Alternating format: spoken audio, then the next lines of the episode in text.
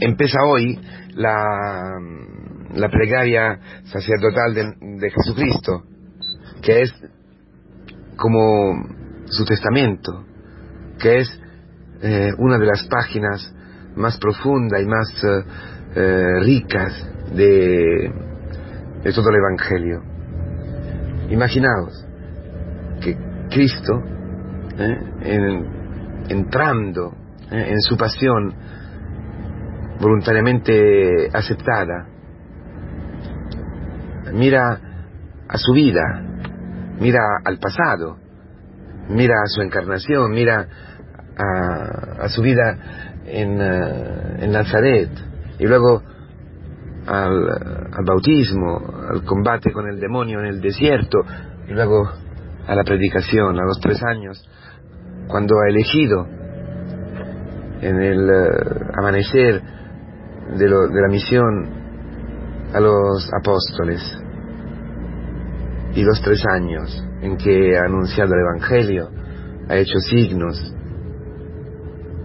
sus subidas a Jerusalén y el rechazo cada vez más fuerte, cada vez, cada vez más uh, uh, lleno de envidia, lleno de rencor, el rechazo que lo ha empujado, para decir así, dentro del cenáculo. Ya está todo listo. Solo falta cumplir la misión encomendada por el Padre. Y, y ve delante de sí el Getsemaní, ve delante de sí la cruz, el sufrimiento, ¿no? El, eh, la angustia, la angustia, la tristeza, la soledad, los clavos, los azotes y la muerte. Ve el sepulcro y ve la, la resurrección. Y es fantástico porque todo lo ve por nosotros. Todo lo ve eh, con sus discípulos, reza delante de ellos para ellos. Y, y, para ellos entrega su vida. Al centro de la vida de, de Cristo están los apóstoles que ha elegido. Al centro de su amor por el Padre, al centro de la relación de Cristo con su Padre están los apóstoles. Y están los apóstoles porque en ellos está el mundo entero. Es una oración llena de amor, es una oración llena de ternura, llena de... Sí, de amor, de misericordia, de... Está enamorado. Cristo está enamorado de los apóstoles. Cristo está enamorado de ti. Y está enamorado de ellos. ¿Por qué? porque son del Padre. Esto es impresionante. O sea, a mí, a mí me, me llena de, de alegría, de, no sé, me conmueve, sinceramente. Estamos ya a un paso de la, de la Pentecostés, del cumplimiento de, esto, de este tiempo maravilloso que ha unido la cuaresma a la Pascua y, y al tiempo de Pascua. Y ahora como una síntesis, como un resumen, la Iglesia nos presenta esta oración donde se ve claramente como mi vida, como tu vida, como la vida de tus hijos, como la vida de tu familia, como la vida de todo el mundo, está en el corazón de Cristo. La salvación del mundo eh, pasa por este amor, pasa por el amor de Cristo hacia los suyos, que son del Padre. Cristo te ama, porque tú eres un don del Padre a Él. ¿Entiendes? Tu vida, así como es, es el don que el Padre ha hecho a, a su Hijo. ¿Y cuál es la forma en que Cristo ha aceptado este dono? En que en, en la que Cristo ha acogido al Padre, a la entrega del Padre ofreciéndose, amando, entregándose hasta el fin. Ha llegado la hora, dice, dice, ha llegado la hora.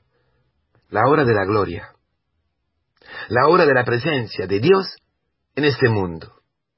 El amor entre el Hijo y el Padre, y entre el Padre y el Hijo, el vínculo que es el Espíritu Santo, que es Dios, y da la vida, y es Espíritu vivificante.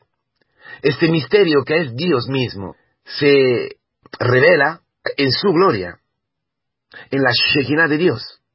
El mundo vive bajo la maldición. El, el mundo vive en la consecuencia del pecado, del pecado original, en un exilio donde no ve a Dios en ningún lado. Y todos nosotros hemos hecho esa experiencia, y todos nosotros hacemos esta experiencia a menudo, cuando el demonio logra engañarnos y borrarnos delante la obra de Dios, eh, apagar delante de nuestros ojos su gloria. Y sabemos perfectamente que la gloria, kabod, quiere decir el peso de Dios, el valor de Dios, la presencia de Dios. El demonio logra muchas veces, porque nosotros le dejamos lograr, que esta gloria, esta presencia de Dios desaparezca de nuestra vida. El mundo entero vive constantemente así. Por eso el mundo gobierna, el mundo eh, piensa, el mundo actúa en la forma que está delante de nuestros ojos. Abortos, eh, eh, guerras, robos, corrupción, etcétera, etcétera. Lo que llega a decir la, alcalde de Madrid sobre el aborto, sobre los niños, por ejemplo, que no son personas, entonces se puede abortar tranquilamente, se puede matar porque no estás matando a nadie, despreciando a un embrión, despreciando a la persona, porque si desprecias a, un embrión, despreciarás a un anciano, a un anciano, despreciará, despreciará la debilidad de un hombre, ¿no?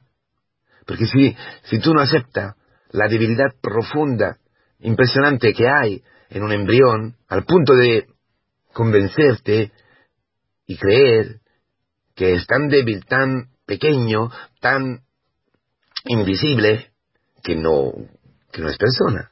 Entonces eso quiere decir que dentro de ti ya has decidido que es persona solamente lo que tu esquema mental, lo que tu cultura mundana, que tu cultura eh, que brota de la soberbia del demonio, piensa y decide que, es persona que tiene dignidad y valor para vivir.